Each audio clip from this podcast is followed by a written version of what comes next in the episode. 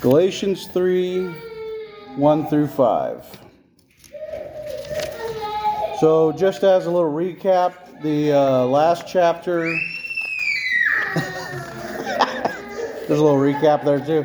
Um, the last chapter was Paul talking about the, the confrontation that he had with the apostles in Jerusalem, and then it was when they actually had him and him and uh, Peter had a direct confrontation after that, and it was about the same thing that's been going on in, in Galatia, which is trying to add additional requirements to be a Christian. So Paul has had it out with them. He's laid out this groundwork for the Galatians, and now. Though he's been talking about Peter and the other apostles in chapter 3, he's about to turn his attention right back on the Galatians, who the letter was to. And he start he chapter three he goes pretty hard at them.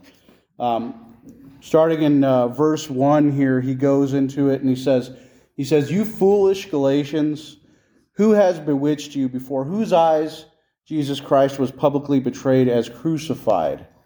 So he starts off in here, and on one hand, he, he calls them foolish, but on the other hand, he also asks, Who has bewitched you?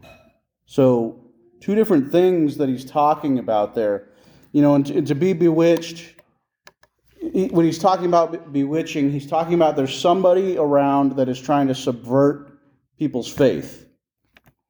And that really just goes back to the fact that, that there are powers in this world that hate the light.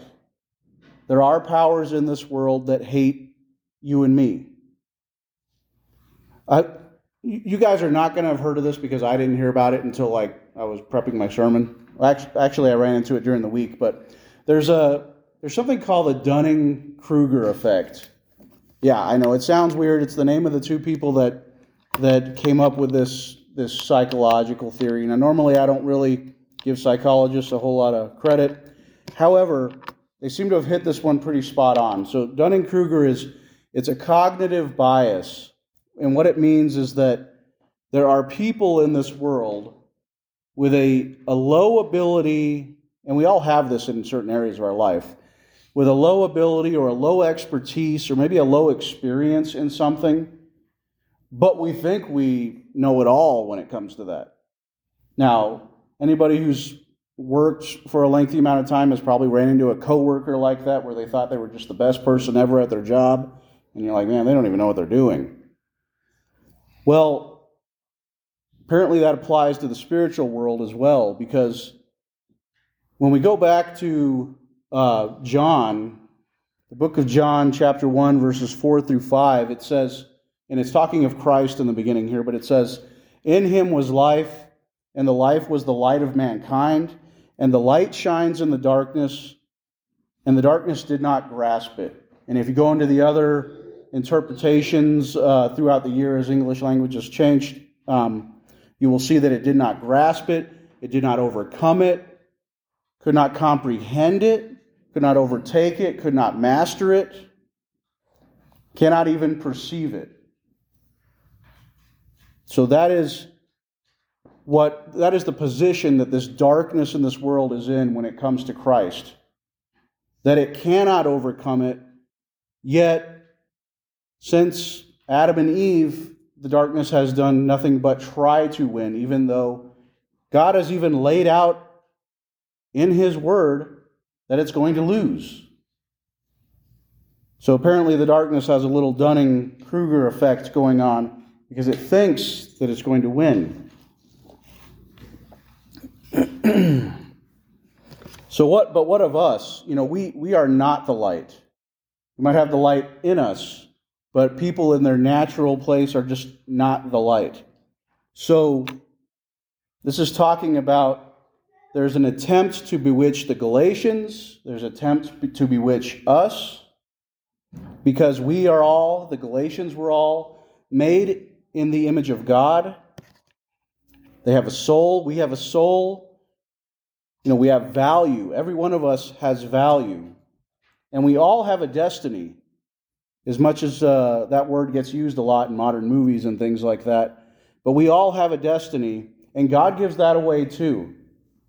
That you're either going to have eternal life or you're going to be resurrected to damnation. Those are the two ways that God says it's going to end up. So, whichever way it goes, this mortal plane is not the end. That we know. And the important part here, otherwise, Paul wouldn't even be addressing it, is the fact that each and every one of us has agency. Now, there are some people in, in different denominations that might debate that, but I, I don't want to go in too deep in that today. But we have agency. And why is that important? Because, and Paul answers it here in these verses, recalls them foolish. He's calling the Galatians foolish at this point. Because you have to remember that this is a place, these different churches in Galatia are places where Paul has went to he has set, he has preached the gospel, and he has set up churches there that have been there for years now. So why? What does that have to do into, into the whole foolishness thing? Because they were being unwise. They were being ignorant. so the Galatians, and actually, if you look into this, it's kind of a more of a Bible nerd thing for me, but the word that they use for foolish here, it's a, it's a word that denotes that you can think, you can think about something, but you're failing to use your powers of perception that have been given to you. So that's what he's talking about when he says this to the Galatians. He's saying that the Galatians were not using godly knowledge that was already given to them. They couldn't claim ignorance in this situation. so they had that knowledge and they had that understanding and they weren't using it. And when we ignore, when the Galatians ignore, when we ignore, when we disregard that discernment that God has given us, he put this puts us at risk of being bewitched or of being fools. So you'll run into people during your time in, in any ministry that are perhaps too accommodating and I, I know that that sounds maybe like that's not a that that could be a good thing to be too accommodating, but some people can be too accommodating to unbiblical uh, ideas because there's a lot of ideas out there on what the Bible means. Some people just make stuff up. Some people try to change things. And if you accept every single thing that you hear even though you have been given the knowledge, you have been given that, that base to work off of, in a way, it's kind of a sign of, of perhaps a spiritual immaturity. Because consider it in the real world. Uh, well, this is all the real world, but consider it with us. Take a baby, like take my child Eleanor. Um, babies walk around and they put everything in their mouth. Uh, they will put things in their mouth that you will go, I am not only not putting that in my mouth, I am throwing it in the garbage because that is disgusting. We have that discernment in that area. So, this is the same way that it applies to our Christian life. There are things that we should not ingest because those things are what's putting the Galatians and those things what would put us at risk of the darkness, even though that darkness cannot overcome the light and we're still messing around with it. so the problem is not God, obviously, when something like this happens. You know, God can't be overcome, but we can allow ourselves, like I said, to be bewitched. You know, we can choose not to follow in what Christ has given us. Christ doesn't put you in chains and drag you along with him. You know, you have that choice. He doesn't force us into anything. And the darkness loves to see when we falter. you know, it's this is what happened in the Garden of Eden. There was corruption that happened there, and we have been reaping the repercussions of it ever since. But when we choose Christ as our leader, as our king, obviously the darkness flees from God. We see that in Scripture all the time. And it would seem that even uh, even this harpist that we watched in the beginning of our worship, even he had a little bit of a encounter with that because you notice he came to Christ but he still had these vices that he was going towards, that he was okay with. And then when he stopped, according to him, when he stopped quenching the spirit, basically, Christ freed him from that darkness immediately. So that's a way that this, this kind of represents our, our working through this life. So, uh, verses 2 and 3 here. Uh, 2 and 3 is uh, This is the only thing I want to find out from you. Did you receive the Spirit by the works of the law or by the hearing with faith? Are you so foolish, having begun by the Spirit, that you are now being perfected by the flesh?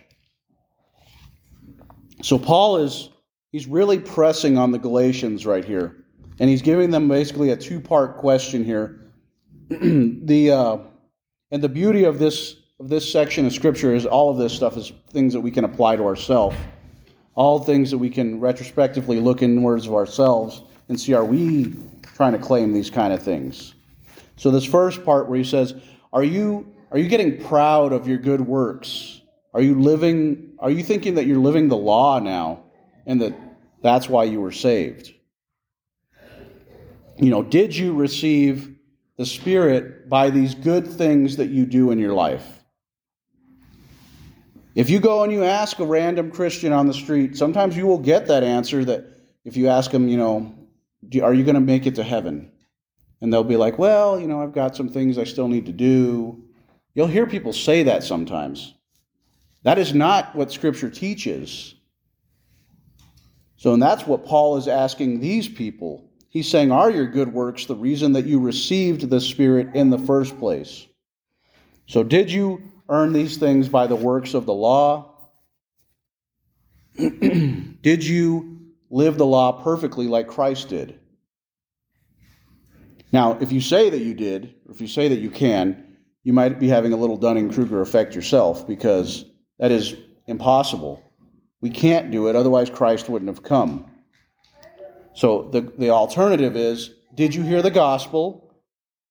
For God so loved the world that he gave his only Son that everyone who believes in him will not perish, but have eternal life. Did you hear that gospel message and believe it and become a temple of God? It's not Christ plus all you can do. There are denominations that will teach that. That's not what saves you. It's Christ despite all that you can't do. And thank God, because there's a lot that we can't do. So that's the love that He shows us. That's the salvation that He gives us. When we receive His Spirit, that's Him saving us, the wretched, the sick, the sinner, which is all of us. And that's when God embraces us as a child of God. And it starts and it is solidified when you believe, not when you have done this or that or this or that. That's not how it works. That's the problem that the Galatians were having. So, the second question, though, that Paul has for them is actually something that he hasn't addressed yet in this epistle. So he he asks them, he says, Galatians, and, and for us as well, Christians, having been established, having been saved by faith in God, where you have been indwelled by the Holy Spirit, are you now being perfected by what it is you're doing? That's what he's asking them, which he hasn't asked them before. You know, are did you get saved by the Spirit by belief, and now are the works of the law sanctifying you, making you more Christ-like? Is that how it works? You know, could if we could earn it, we wouldn't if we could earn it and perfect ourselves, we wouldn't have needed the Spirit to begin with. We wouldn't have needed Christ to begin with. So he's asking this, uh, you know, he, he's kind of a little tongue in cheek, I think, in the way that he's doing it. Um, because when we speak of a, he's, he's speaking to believers, and he's talking to them about an issue of, of uh, who they're attributing these things to. You know, God is molding us, clay can't mold itself. So he's saying that we're giving God the glory because God is the one that's doing this.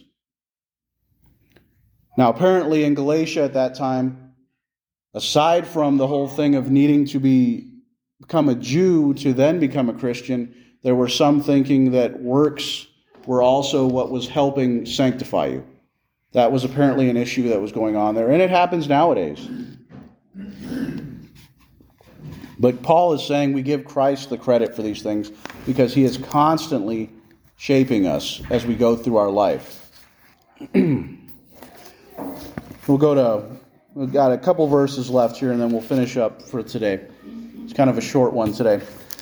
So, verse 4 Did you suffer so many things in vain, if indeed it was in vain? This is a very, a very simple statement and meaning what he gives us right here. There's not, I don't think there's a whole lot of mysteries to what's going on here. But he's saying, if you're leaving the gospel for a false gospel, was everything that you suffered for the true gospel, was that all for nothing? Did you hear the gospel truth? Were you persecuted for it? And now you found something better, so you didn't even need to do all that stuff? Now, if you truly did find something better, if there really was a, diff- a different gospel that was the true gospel, then perhaps he wouldn't be saying this the way he's saying it. But you have to remember there was a lot of persecution that went on in these days. If you go into the book of Acts, you can see it nonstop when Paul is going on his ministry. When he was in Galatia, he got stoned, was it twice or at least once? I know that. And they left him for dead out in the front of the city, and the, and the apostles and different people were looking at him, and all of a sudden he stood up and said, All right, it's time to go, guys. So they received, if he was receiving that kind of that kind of persecution when he was establishing the churches, you can imagine that the churches that were left behind after he went on probably received that same kind of persecution. It probably was not a very fun environment to be on. And so that is the things that he's talking about, these things that you suffered. I mean, why did you suffer all these things if you're just going to move on to something false? and we're going to finish up with verse 5 here. And like I said, this is kind of a short day here. verse 5, where it says, So then, does he who provides you with the Spirit and works miracles among you do it by the works of the law or by the hearing of faith? Let me read that one more time because if you if you just gloss over it, you can get a little confused by it. So then, does he, speaking of God, who provides you with the Spirit and works miracles among you, do it by the works of the law or by the hearing with faith. So, have you, and he's talking to the Galatians, he's talking to us, have you experienced, well, first of all, has anybody, has everybody here experienced a miracle of the Lord? You know? You don't have to say anything out loud, but is everybody here, and you think introspectively on this, you think about this to yourself? Is everybody here a Christian? Think about that for a minute. Are you a Christian? That's the question. Okay? So you think about that for a minute. Give yourself your answer on that. Now, if you are a Christian, have you, have you experienced a miracle in your life? Now, the thing is here, if you, you answered the first part as a yes, but then you answered the second part as a no. You're not seeing the big picture here. Because if you are a Christian, you have experienced a miracle, I can guarantee you. There's no no for the second part if you answered yes to the first. Not all miracles are outward, okay? Some of them are. You know, we've seen people walking on water in the scriptures. We've uh, We've seen God splitting bodies of water so that the Israelites could walk through. We've seen healings. Uh, but not everything is external like that. Not every miracle is. The part that people often forget is that there is a miracle that you experience as soon as you become a Christian. Okay?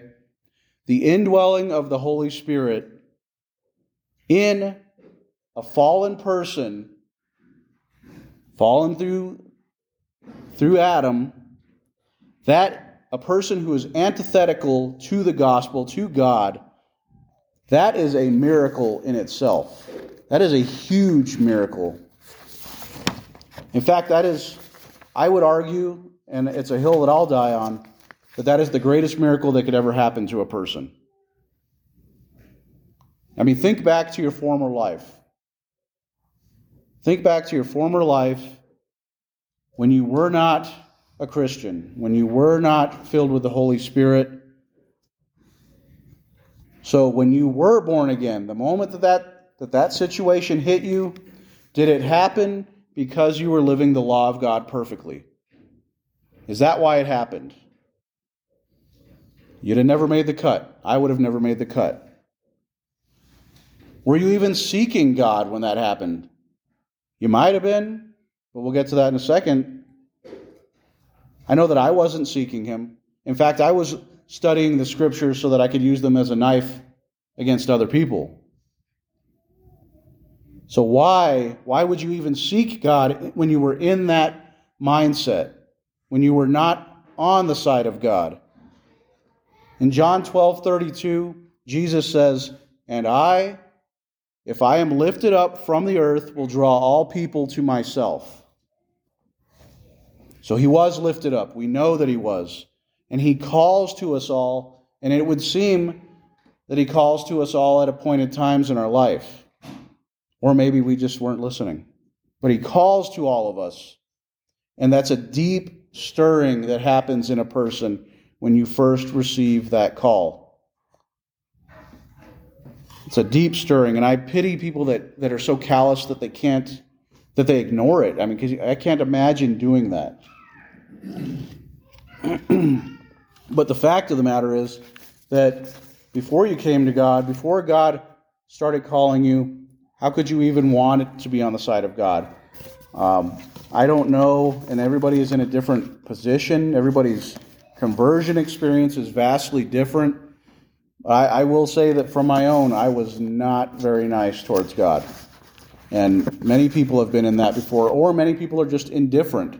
And that's just as bad. I've talked to plenty of people, some people who I know very close, who will say, I just don't care.